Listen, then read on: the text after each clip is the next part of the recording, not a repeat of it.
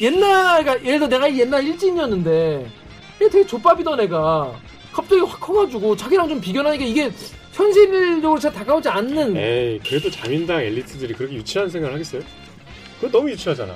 이거 그런 거 같지 않나요? 댓글 읽어주는 기레기 아니 아, 네. 아 댓글 읽어주는 기자들 찔렀네. 기레기 아닙니다 지금 여러분은 본격 KBS 소통 방송 댓글 읽어주는 기자들을 듣고 계십니다. 영상을 틀자마자 좋아요를 누르시면 됩니다. 엔간하면 다 좋거든요. 예? 그리고 구독 버튼이 그대로다. 눌러주세요. 그러면 이제 14만 4천 대천지 신도가 될수 있다. 어?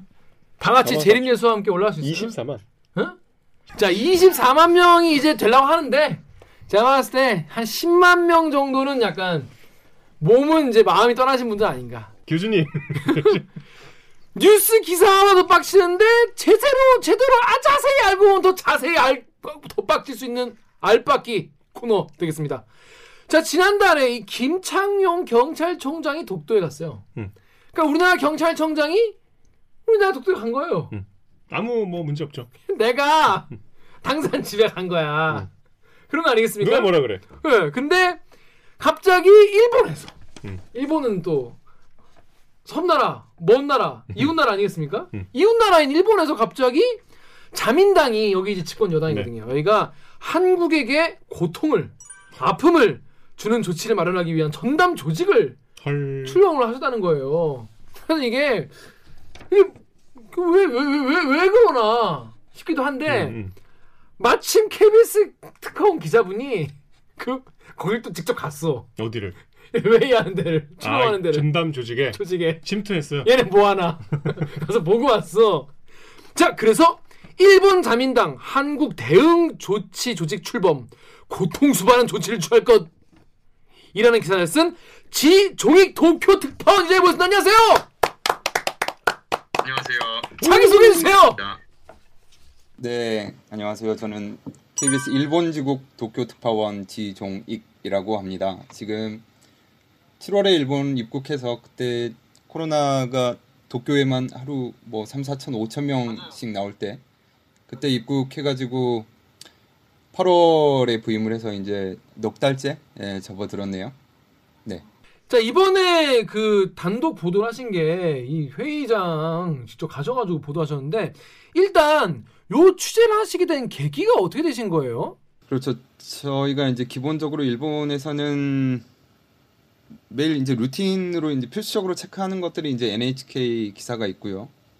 그리고 뭐 이런저런 뭐 통신사 기자들도 살 기사들도 살피고 이제 이렇게 하는데 그 외에 이제 제가 이제 보는 것들은 어 우익 인사들 SNS 이런 것들을 제가 이제 팔로우를 하면서 틈날 때마다 이렇게 체크를 하는데 그날 이제 서너 시 정도 아이템이 없을까 하고 이제 마지막으로 한번 조금 체크를 해볼까 하고 이제 뒤지는데 어.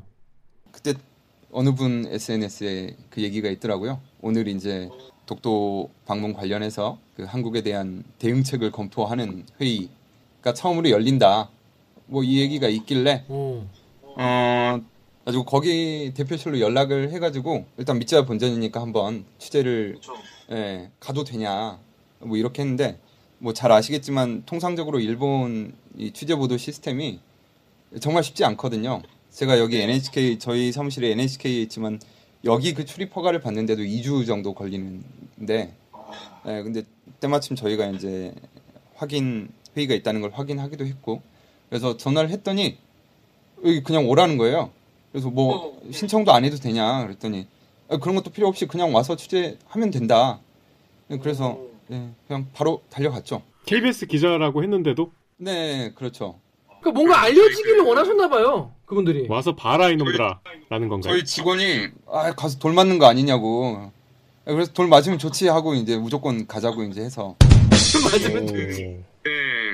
예, 뭐그 제한적으로 공개되긴 했지만 어쨌든 예 그 댓- 댓글. 반응들도 아니 이게 네. 이게 KBS 기자한테 이렇게 공개적으로 좀 공표하는 게 신기하다 이런 댓글도 많이 있었어요. 아픔을 줄라 그랬나? 음. 네, 그러니까 제가 방금 말씀드렸듯이 조금 여기가 그게 한계가 좀 있다 보니까 일본 분위기도 그렇고 그런 곳에 이제 취재 요청을 하고 이런 것들이 아니 궁금한 게 일본 특파원 두 분 다 이 일본어를 되게 잘하시나 봐요. 그 트위터에 그냥 써 있는 것도 그냥 보고 그냥 전에서 물어봐야 할 정도면 원래 일본어를 잘하십니까? 선배는? 그냥 예, 읽는 건 조금 하고요. 예전에 이제 그 유학 경험이 조금 있어가지고 예, 예. 유학 경험 씨. 아니 KBS 특파원들 다 현지 외국어 잘해요. 그렇구나. 네 몰랐어요? 그렇습니다. 예.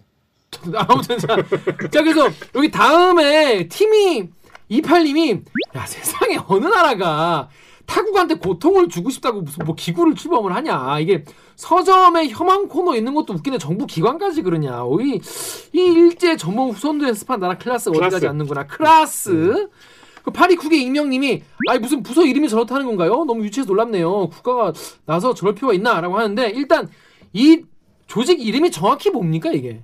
일본어로 이제 대한국 정책 검토 WT 이렇게 써져 있더라고요. 대한국 정책 검토까지는 알겠는데 이 WT가 뭘까 한참 이제 저희 그 직원들하고 얘기를 하다가 뭐 그냥 워킹 팀이더라고요. 네, 그래서 WT 그렇게 돼 있는 거고요. 그래서 제가 뭐 사진을 보내드리겠습니다만은 저 현장에 가서 그게 이 필체나 이런 것들이 재미있어서 아주 아날로그적이고 일본스러운 그 필체가 재미있어서 예, 제가 사진을 찍어놨는데 막 이렇게 막 이렇게 써 있는가 보다 막 이렇게 아 어? 그러니까 고통 뭐 수반 이건 안 써져 들어가는군요 응, 응. 이름에. 이름에 뭐 고통 네. 수반 이런 게 아, 들어간 건 나는 그런 줄 아니고 알았네. 그날 이제 있었던 거는 대, 대한국 정책 검토 이 working team의 그 役員会라고 해가지고 그러니까 이 역원회죠. 그러니까 간부회 모임이었고 그걸 이제 처음으로 발족하는 설립을 선언하는 자리였 었죠. 근데 거기 모인 분들이 자민당 의원분들인 거죠? 그렇죠. 그리고 이제 그 일본 정부에서도 그러니까 우리나라 차관급에 해당하는 그 외무성 정무관을 보냈더라고요. 그런 식으로 여기에서 여기도 이제 무시할 수 없다는 어떤 그런 걸 좀 보여주려고 아마도 그 외무성의 정무관을 보냈던 것 같아요. 그 정부에서도 약간 약간 공인해주는 그런 약간 느낌적인 느낌이 나는 거네요. 아니, 자민당 기구를 하잖아. 음. 그 보면 이 외교부 회가 그 자민당 정무조사회 소속이거든요. 근데 이 지금 현재 그 정무조사회장이 다카이치 사나이라고 그 자민당 총재 선거에 나왔던 그 아베의 열렬한 지지를 받으면서 출마했던 그 여성분인데, 그러니까 극우를 상징하는 현재 어떤 아베의 열렬한 지지를 받고 총재 선거에서도 예상외로 굉장히 많은 득표를 했었죠. 근데 그 사람이 이제 정무조사 회장을 맡고 있고 이제 그 아래에 이제 외교부 회가 있는 겁니다. 그래서 여기 그 회장을 맡고 있는 이 사람도 여기서 그 모두 발언에서 되게 강조를 했던 게 어, 한국에 대한 대응책을 당 차원에서도 검토를 해- 하고 우리가 제시를 하는 조직이 필요하다. 그래서 내가 이거를 다카이치 회장님한테 정무조사 회장님한테 재가를 받았다. 이걸 몇 번이나 강조를 하더라고요. 그러니까 이제 그런 것들을 생각하면 이 정무조사회장이라는 게 사실 권한이 막강한 자리이기도 하고 지금 현재 기시다 총리도 정무조사회장이었죠. 당 정무조사회장이었죠. 그런 것들을 생각하면 예, 이게 공식 기구는 아닌 거죠. 어 당내 공식 기구인 거죠. 예, 아 공식 기구라고 그냥 그렇죠. 의원들 개인 어떤 어, 회의 뭐 스터디 모임 같은 거 아닌가요? 일종의 아닐 겁니다. 정무조사회라는 거는 당의 공식 기구이고 그 아래 이제 여러 가지 부회들이 있는데 그 중에 이제 외교부회가 들어가더라고요. 그냥 지금 믿어지지가 않아서 그래요. 정렬 기자는 이게 말이 되나? 아니 남의 나라 정치를 왜 검토해?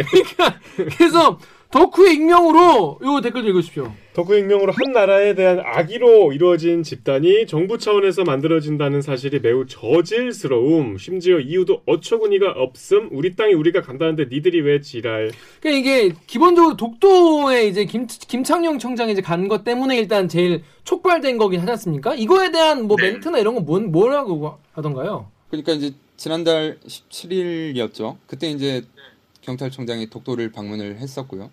그리고 이제 아주 사실 의례적인 표현들인데 항상 이날도 일- 일본 관방장관이 정례 기자회견에서 유감을 표명을 했죠. 그냥 거기까지는 뭐 우리, 우리가 이해를 합니다. 그렇죠. 뭐, 맨날 그러니까. 네, 네. 근데 이제 어쨌든 제가 볼 때 그거는 조금 핑계인 것 같고요. 어, 얘네들은 뭔가 이제 이- 이 한국에 대해서 뭔가 좀 우리가 본때를 보여줘야 될 계기를 좀 찾고 있었던 거 아닌가 싶더라고요. 그래서 그날도 독도 이 방문을 그냥 우리가 두고 볼 수는 없다는 걸로 말은 시작은 했지만 거기서부터 이제 뭐 위안부 강제징용 그리고 후쿠시마 오염수 그리고 뭐 수출 규제 이런 것까지 다 언급하면서 우리가 이제 정부가 하는 것만으로는 부족하다. 우리가 그 한국의 그 이타미 오토모나우라고 하는데 그 한국에 아픔을 줄 수 있는 그런 조치들을 어 줘야 된다는 그 마련해야 된다는 의견들이 있었고 그걸 우리가 적극적으로 뭐 받아들이기로 했다. 뭐 이렇게 표현을 했었죠. 그래서 저도 사실 이제 그 전에 어 독도 방문했을 때 그냥 얘기만 나왔을 때는 아 그런 의견들이 있었나 보구나 정도로 생각을 했는데 제가 이날 현장에 가서 그 이제 이 조직의 사무국장을 맡았다는 의원이 그 입으로 직접 이 얘기를 하니까 아 정말 이렇게까지 세게 얘기를 하는구나라고 해서 조금 놀랐습니다. 현장 분위기는 좀 어땠어요? 약간 뭐, 차, 뭐 차분한 분위기였는지 아니면 약간 겨, 겨, 격앙되는 그런 분위기였는지. 어 저희 그 리포트 보면 이제 조금 나오긴 하는데 저희가 이제 그 의원들이 이제 한 명 한 명씩 들어올 때 그 사람들이 이제 얼굴을 잡았는데 뭐 일부러 그런지는 모르겠지만 되게 이 비장한 표정으로 이렇게 들어오거든요. 예, 그래가지고 되게 어쨌든 뭔가 비장한 각오를 한 것처럼 이렇게 엄숙하게 약간 그런 분위기였죠. 그래서 정말 우리가 뭔가 좀 마련해 보겠다. 혹시 혹시 뭐 KBS 보고 약간 노- 놀라거나 저 누구야 저거? 어, 누구야 저 왜 누가 있어? 누가 들어보냈어 이러지 않았어요? 기대했는데요. 그래서 그렇지 않더라고요. 자 그런데 뭐 정치인들이야 뭐 정치인들이야 뭐이뭐뭐 자기 정략적인 목적 때문에 뭐 헛소리도 하고 뭐뭐 신사 참여도 하고 하잖아요. 이제 우리도 이제 그러려니 할 수도 있는데 이게 그냥 보고들 수준이 아니, 아니다라는 생각이 드는 게그 야후 재팬 같은 경우에 이제 우- 되게 많이 모이는 사이트지 않습니까? 근데 거기 그 이 기사와 관련된 베스트 댓글을 찾아봤는데 야후 재팬의 안경 낀 아저씨님이 어 한다면 독, 독도 문제뿐만 아니라 위안부 문제나 징용공 문제 등도 모두 통틀어서 꼭 해줬으면 좋겠습니다. 이렇게 쓰셨고요. PAR 땡땡땡님이 검토하는 것도 좋지만 실행에 옮기지 않으면 의미가 없다고 생각합니다. 아 이건 일본 분들이 일본 분들이세요. 라고 하셨어요. 일, 그, 실제로 일본 여론 분위기는 좀 어때요? 이런 거에 대해서? 사실 참 관심 없다고 보는데 어, 그래요? 예. 그렇죠. 예. 그러니까 이게 어떤 일본 사회의 주류의 생각을 대변하는 움직임은 아닌 거네요. 아직은. 그렇죠. 예. 음, 그러니까 우익분들이 극우 어쨌든 극우 움직임들에 대해서는 저는 크게 관심은 없다고 봅니다. 일단 일본 사회가 어쨌든 정치 자체에 관심이 많이 없고요. 음, 그리고 뭐 집회 현장이나 이런 데 나가 봐도 사실 마이크 들고 뭐 피켓 들고 이렇게 시위하고 이런 분들은 대부분 70대, 80대 아, 이 정도 분들이거든요. 그리고 기껏해야 많아도 50명 모일까 어, 말까 한 정도기 때문에 정말 큰 집회여도 뭐 1, 200명 모이고 말거든요. 어, 근데 그런 거 보면 정치에 대한 관심 자체가 사실 별로 없는데 어, 하물며 이 극우 세력들이 얘기하는 어떤 이런 그 무논리적인 이런 부분들은 제가 볼 때는 관심이 거의 없을 것 같아요. 음. 일본 외무상이 정의용 외교장관 만나서 강제징용 피해자 배상 문제 어떻게 할 거냐 뭐 이런 뭐 대응도 요구하겠다고 하는데 일단 이 한국에게 어떤 뭐 고통이건 아픔이건 뭐 대책이건 뭐 어떻게 이분들께서 뭐 어떻게 해달라는 거예요 지금 뭐 일단 선명하게 요구하는 바가 지금 있는 거예요 아니면 그냥 선언적인 의미인 거예요 아니면 어떤 거예요 이게 지금 원하는 게 뭡니까 이분들은 이제 2018년 11월에 그 강제징용 피해자들에게 배상해야 된다는 한국 대법원 판결이 잇따라 나왔고요. 한국 정부는 이게 사법부 영역이기 때문에 이제 나설 수는 없다는 입장인 거고. 근데 일본은 이게 이 문제가 65년 한일 청구권 협정으로 해결된 문제이다. 그리고 그에 따라서 국제법에 어긋나는 판결이기 때문에 이거는 한국 정부가 나서서 이 해결책을 찾아와야 된다는 건데, 그러니까 일본 정부가 받아들일 만한 수용책을 한국 니들이 가져와라 만들어서 근데 그, 이 얘기를 하고 있는 거죠. 근데 그 정도 가지고 우리한테 고통을 주거나 아픔을 주기 힘드실 것 같은데 일본 분들이 약한데? 그걸로는 좀 약한 것 같은데 일단 그래서 우- 한국 분들이 제일 궁금한 그거예요. 니네가 어떻게 우리한테 고통과 아픔을 줄 거냐? 왜냐면 지금 한국 분들도 굉장히 지금 우리 그냥 일본이 안 괴롭혀도 충분히 지금 괴롭거든요. 굉장히 힘들게 살고 있어요. 한국 사람들도 지금 코로나도 너무 힘들고 대선도 있고 너무 힘든데 자 덕후 익명 댓글 우리 정혁 기자 읽으십시오. 어, 역시 또 덕후의 익명으로 일본이 또 XX 하나 보내 관련 기사와 관련 관련 기사와 관련하여 음. 여러 커뮤니티 반응을 봤지만 눈 하나 깜짝하지 않더라. 지난번 제재로 일본이 얻은 게 뭐가 있었지? 일본에서도 자기들만 피해를 봤다고 할 정도인데 어, 무역 흑자국이 적자국에 또 무슨 제재를 하시겠습니까? 갑자기 존댓말. 우리 입장에서야 땡큐다. 쟤들은 머리가 나쁜 건지 무식한 건지. 음, 다음 다음도. 어, 루리앱의 대전 1988님이 도대체 그 보복할 것이 아직도 뭐가 남았는지 정말 궁금하더라. 뭐 한국이 일본에 많이 의존하는 것들 중에서 각 공장에서 돌아가는 일본산 기계라든가 일본산 카메라 뭐 이런 것들을 한국에 안 팔아서 보복하겠다는 건가? 어, 클리앙의 그 사과는 개도 안 받아요 님이 어, 플스랑 닌텐도 제발 수출 금지 어 왜요? 음, 수출 금지 때려라 뭐 이런 분들 이게 좀 일본에서는 지금 우리한테 뭔가 이제 고통을 줄 만한 어떤 그 구체적인 수단이 있, 있다고 보는 건가요? 그분들은?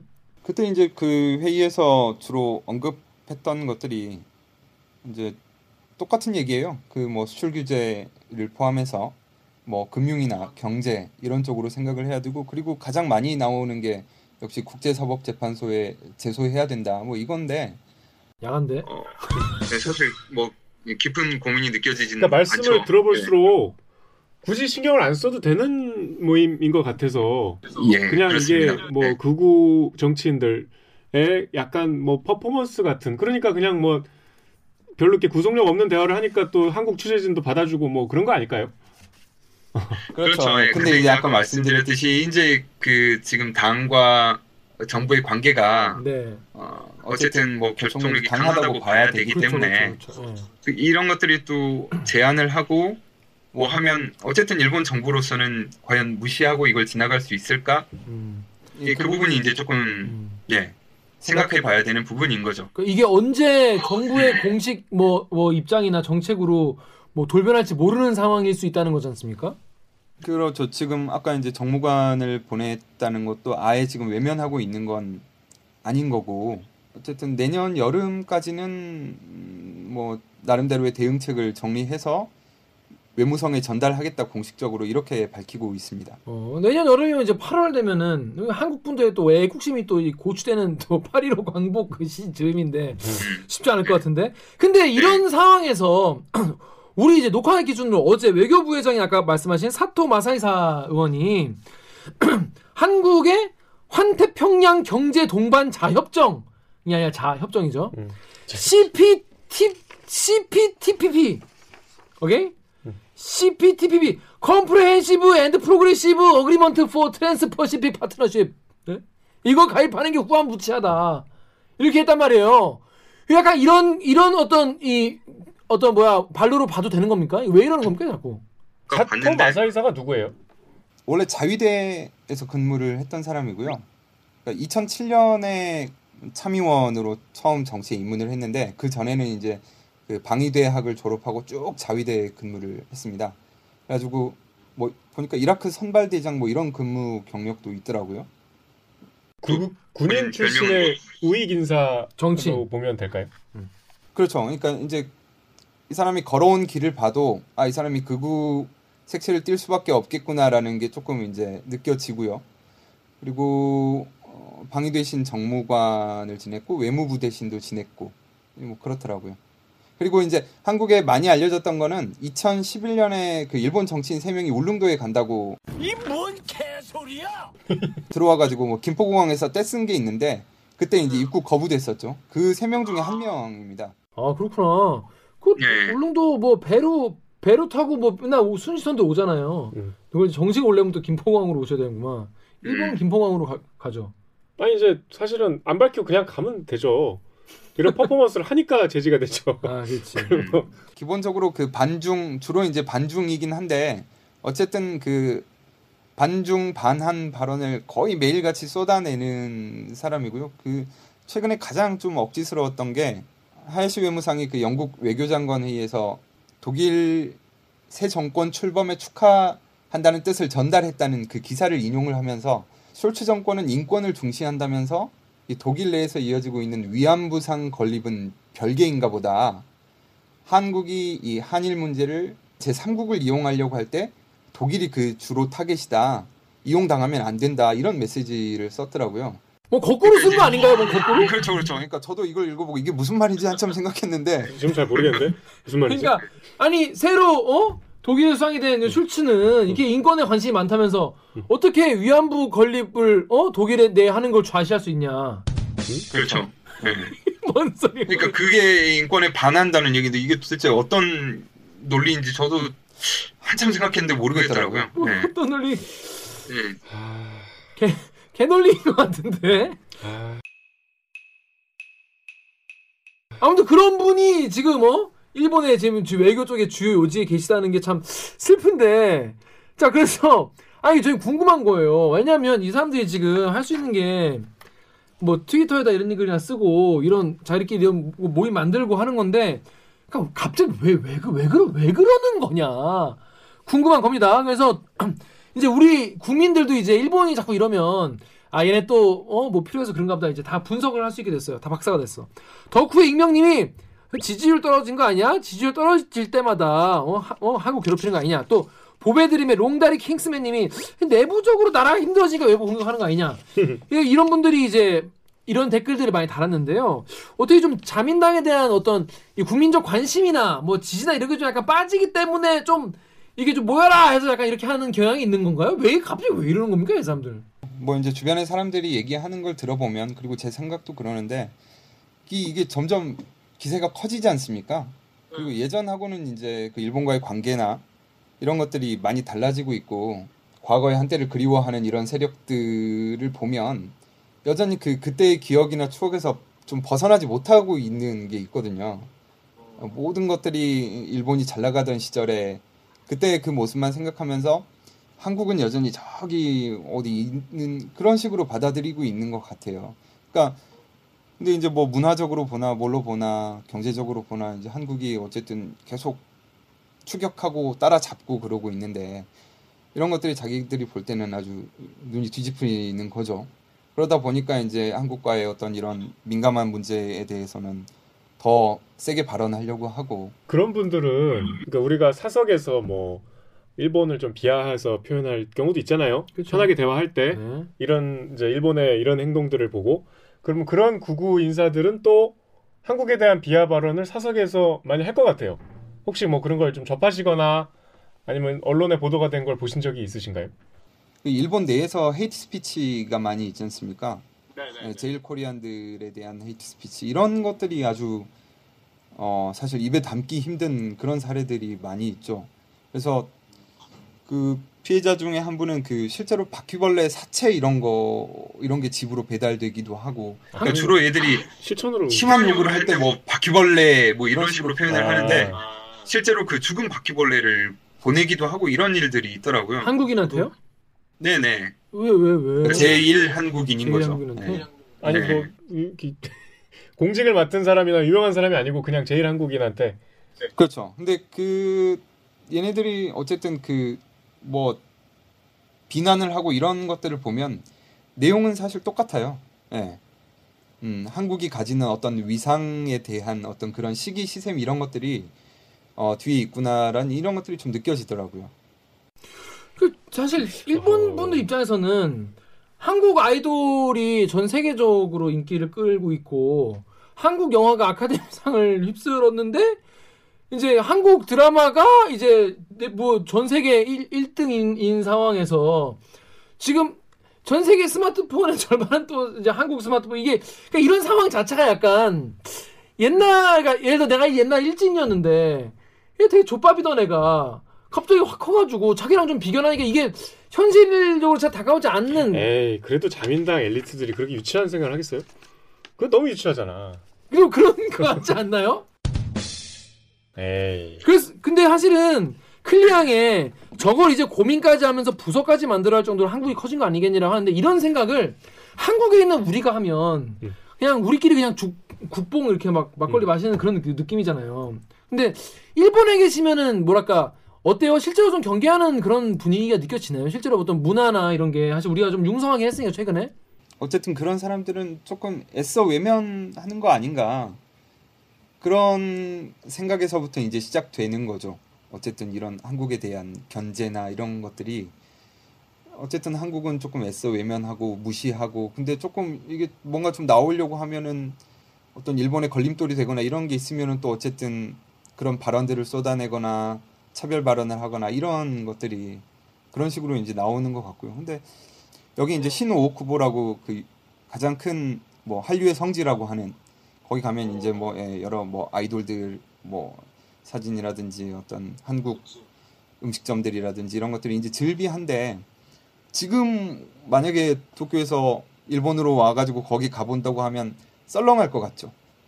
한일 관계도 안 좋고 되게 막 장사도 안 되고 그럴 것 같은데 가서 보면 발 디딜 틈이 없어요. 아, 예, 그리고 한국 음식점에 저희도 뭐 이제 점심 때 주로 이제 자주 가는데 가보면 한국 식당에 들어가면 한국인 손님보다는 다 일본인 여성 손님들이에요.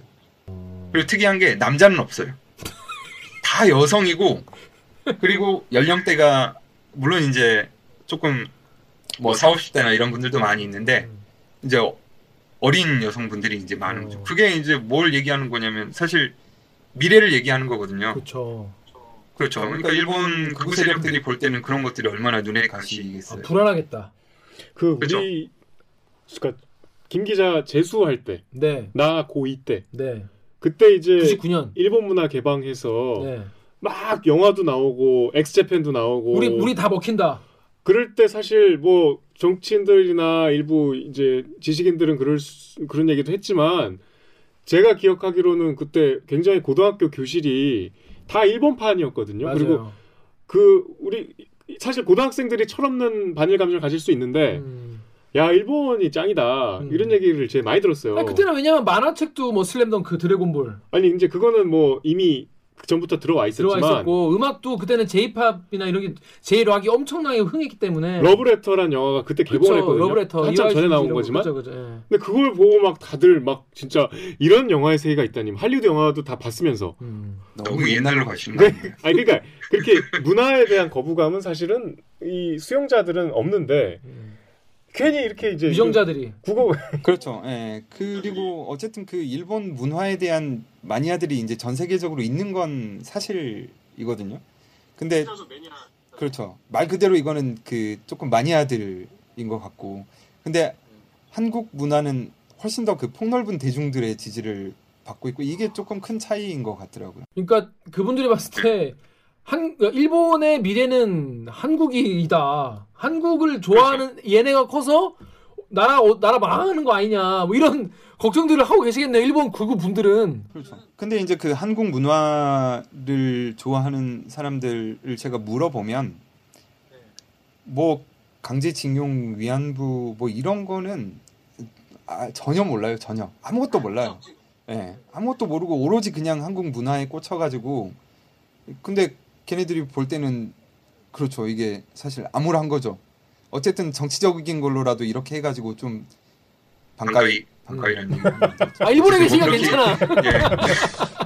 아니 그러니까 이제 우리가 일본 문화가 이제 개방이 되면서 사실 그래서 이제 우리의 대중문화도 많이 성숙해지고 음. 그게 이제 또 다시 일본한테도 이제 영향을 미치는 선순환이 이게 이게 문화잖아요. 그렇죠. 섞이는 거죠. 그게 그리고 사실 이분법적으로 뭐 이게 올림픽 스포츠 경기 하듯이 나눠지는 것도 아니고 음.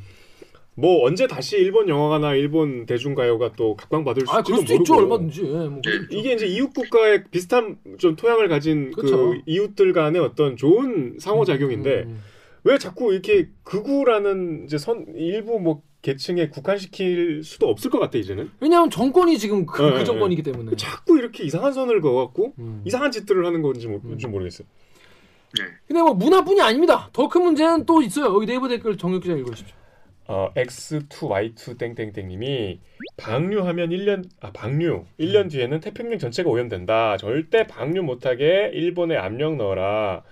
다음에 그레이스님이 너희 국민도 안 먹는 거 우리한테 먹으라고 아직도 우리가 너희 식민지라고 생각하냐? 어, 이 수산 일본 수산물 수출 규제. 그러니까 우리 아 우리가 후쿠시마 산 먹기 싫다. 수출하지 마. 이건 너무 싫어. 싫어. 어. 또 해산물 되게 좋아하거든요. 응. 정연욱 기자가. 후쿠시마 광어 먹고 싶지 않아. 후쿠시마 우리나라 광어 먹으면 되지.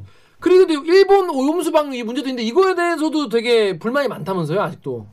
지난달 지지난달에 그 후쿠시마 외신 press tour에 다녀왔는데 어, 아, 프레스 이제 투어. 원전 예, 원전에 직접 들어가서 이제 조금 보고 그리고 이제 아 그 원전을 투어가 끝나고 보셨어요? 막 쓰고 예. 막 쓰고 이런 거 쓰고. 아 그렇게 막 안 씁니다. 예. 아? 요즘은 어. 네 어쨌든 수치는 조금 뭐 돌아왔다고 해서 음. 맨살 다 내놓고 갔다 왔어요. 어. 음. 네. 근데 오마이크 한 거 잘라버리더라고요. 아이고. 그거 썼으면 안 잘랐을 텐데. 네, 삭제 조치 당했습니다. 아 그래요? 거기서 검열을 하나요? 아? 거기서요. 네, 도쿄 전력이 삭제했어요. 헐. 어. 아니 아, 왜 이거 제가 테스트로 그렇게 분풀이를 할 데가 없었는데 여기서 얘기하네요. 아니, 왜, 그- 아, 왜 그걸 왜 잘라? 그래도 되는 겁니까? 그거 왜 불렀어? 그, 그 후쿠시마 원전 폭발의 상징적인 그 1호기에서 100m 정도 떨어진 곳에 그 전망대 비슷한 게 있거든요. 네. 그래서 거기서 이렇게 그, 음. 그 조망을 하는데 네. 거기서 이제 어쨌든 상징적이니까 온마이크를 딱 네. 하나 잡았는데 네. 그 걔네들이 어쨌든 룰이 있긴 해요. 음. 뭐그 펜스가 나오면 안 된다. 뭐 출입구가 나오면 안 된다. 뭐 이런 게 있는데 저희를 따라다니면서 그걸 체크하는 직원이 있어요. 네. 음. 같이 그 앵글을 확인하면서 이건 된다 안 된다. 음. 근데 저희는 그 체크를 받으면서 오마이크를 했는데 나중에 이제 그게 다 끝나고 브리핑 시간이 있거든요. 근데 브리핑 시간에 그 방사선 관리부라는 팀이 또 있어요. 네. 그 조직의 직원들이 옵니다. 그래가지고 제가 그 브리핑 뭐 질의응답을 하고 있는 사이에 저쪽에서는 이제 영상 체크를 이제 본격적으로 받는 거죠. 어. 아니 외신 기자한테 그래도 됩니까? 네, 어. 그러니까 아 그래서 정말 야, 예. 북한이네. 그래서. 그 태도가 정말 그 이거 안 돼, 이거 삭제, 삭제 이런 음. 식으로 다 지우는 이들이 거예요. 뭔데 왜 KBS 카메라한테 그래가지고 제가 그 얘기 들어보니까 저번에 갔던 그 로이터인가 그 기자는 일본인인데 그 사진을 뭐 1,500장 정도 찍었는데 거기서 한 1,000장 정도는 삭제됐다고 하더라고요. 이게 정말 그 얘네들이 어쨌든 지들 홍보한다고 불러가지고 뭐 투어도 시키고 하면서 그렇게 검열해가지고 다 삭제 조치 하고 있는 거예요. 그러니까 또 바깥에서는 야 우리 이렇게 다 공개도 하고 이제는 좋아졌다 할 거 아니야. 그렇죠. 예. 이게 그러니까 정말 그 우리가 하는 대로 좀 홍보를 제발 해달라 뭐 이런 음. 태도라고 완전. 관제 언론이 그냥 생활화돼 있네. 음. 네, 그러니까 이, 이- 그런 게 정말 예, 일본의 어떤 후진적인 부분인 것 이거는 같아요. 뭐 여론을 볼 것도 없겠는데 이미. 네. 대단한데요. 그래서 어쨌든 그 투어가 끝나고 네. 제가 이제 그 후쿠시마 이제 지역민들의 얘기를 이제 정말로 들어봐야 되기 때문에 네. 주변에 이제 뭐 항구라든지 그 어떤 수산물 상인이라든지 이런 사람들을 만나봤는데 어 저는 사실 가기 전에는 뭐 일본 사람들 성향상 그냥 뭐 어쩔 수 없죠 뭐 이 정도 얘기할 줄 알았는데 제가 물어보는 그 크루마다 전부 다 예 정말 그 엄청나게 성토를 하시더라고요. 그래요? 누구를요? 네, 그 어민 예를 들어서 어민 같은 경우에는 그 아소 같은 놈들 와가지고 국회 앞에서 이거 매일매일 마셔보라고 하라고 오. 아, 어, 마시지도 못할? 거면서 이게 예, 그 얘기도 있었고 완전 의외다. 음. 예, 그러니까 저도 깜짝 놀랐어요. 그리고 제가 이제 그 어디 방파제 후쿠시마 원전이 보이는 방파제에서 이제 촬영을 하고 있는데 어떤 분이 이렇게 이렇게 오시더니 이제 어디서 왔냐 이렇게 물어봐서 뭐 한국 KBS에서 왔다 이제 얘기를 했더니 어 자기는 이제 서핑하는 사람인데 여기서 누가 서핑을 한다길래 나도 보러 왔다. 그래서 이제 어 그럼 가능하면 인터뷰 하자 해가지고 이제 인터뷰를 했는데 제가 이제 첫 질문이 그거였어요. 여기 생선 드시나요? 였는데 그분은 이제 그쪽 지역에 사시다가 원전 폭발로 인해서 이제 귀한 이 피난을 가신 분이죠. 다른 나라.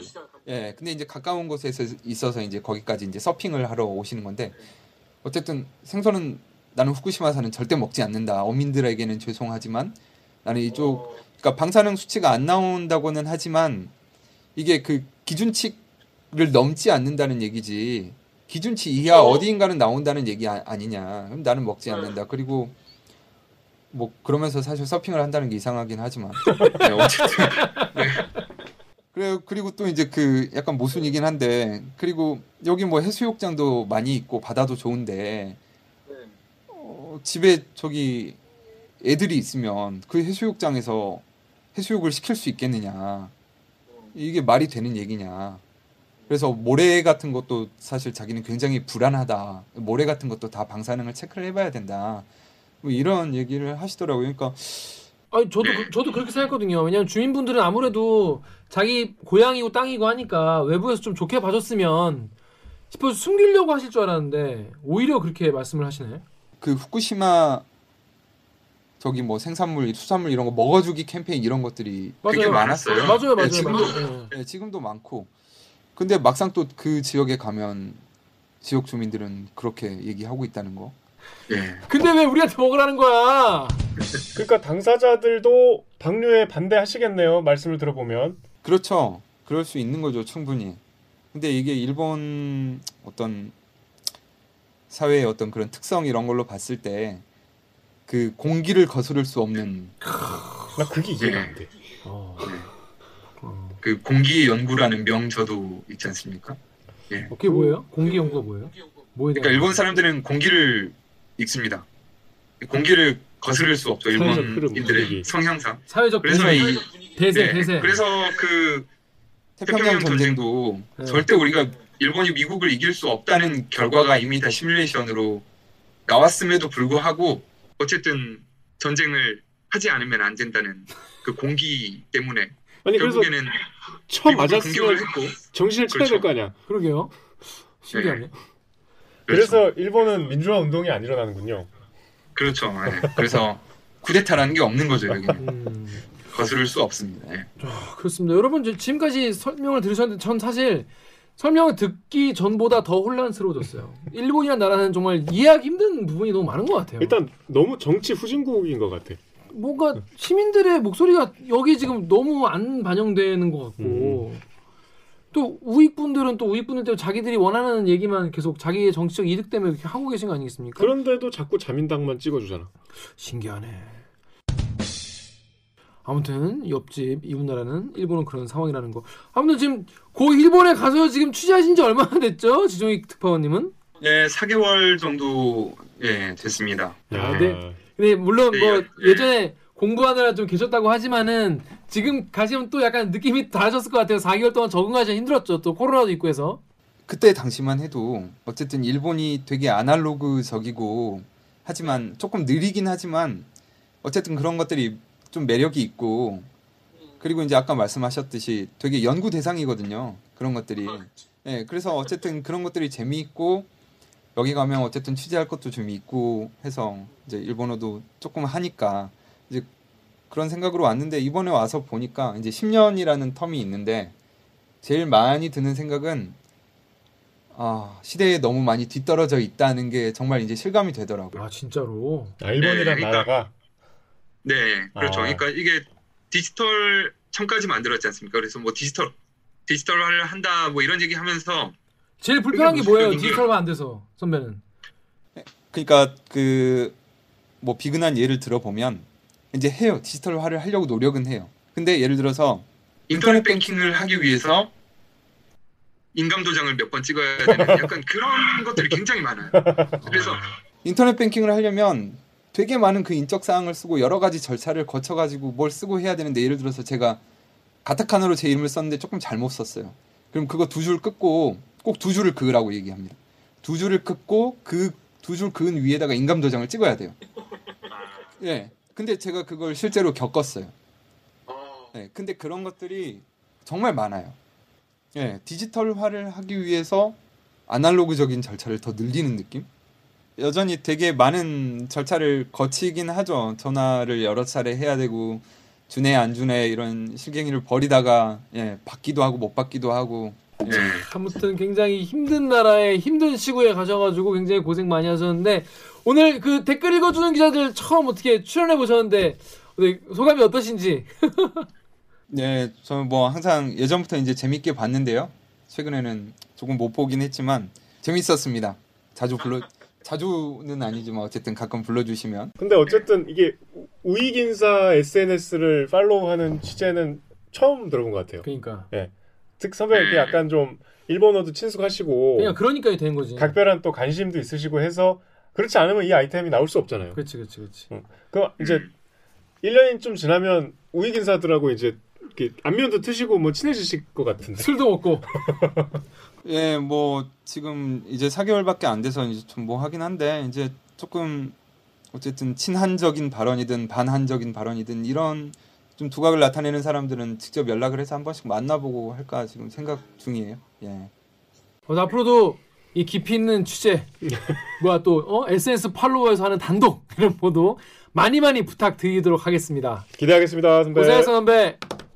자 그럼 저희는 지종훈 기자 다시 도쿄로 보내드리고 도쿄 아니에요? 도쿄에 잠깐 여기 오셨어서 도쿄에 보내 저희 참여 방법 알려드리면서 마무리하도록 하겠습니다. 기자님들. 네. 댓읽기는요 매주 수목 유튜브 팟빵 아이튠즈 팟티 네이버 오디오 클립을 통해서 업로드됩니다. 댓읽기에서 보고 싶은 기자 혹은 다뤄줬으면 하는 기사가 있다고요? 방송 관련 의견은 인스타그램, 유튜브, 팟빵 계정에 댓글을 남겨주세요. KBS의 댓글 맛집 댓글 읽어주는 기자들 구독과 좋아요 한번 꾹 눌러주시면 감사하겠습니다. KBS KBS 뉴스 좋았어. 안녕. 아니, 아니, 또 만나요. 안녕.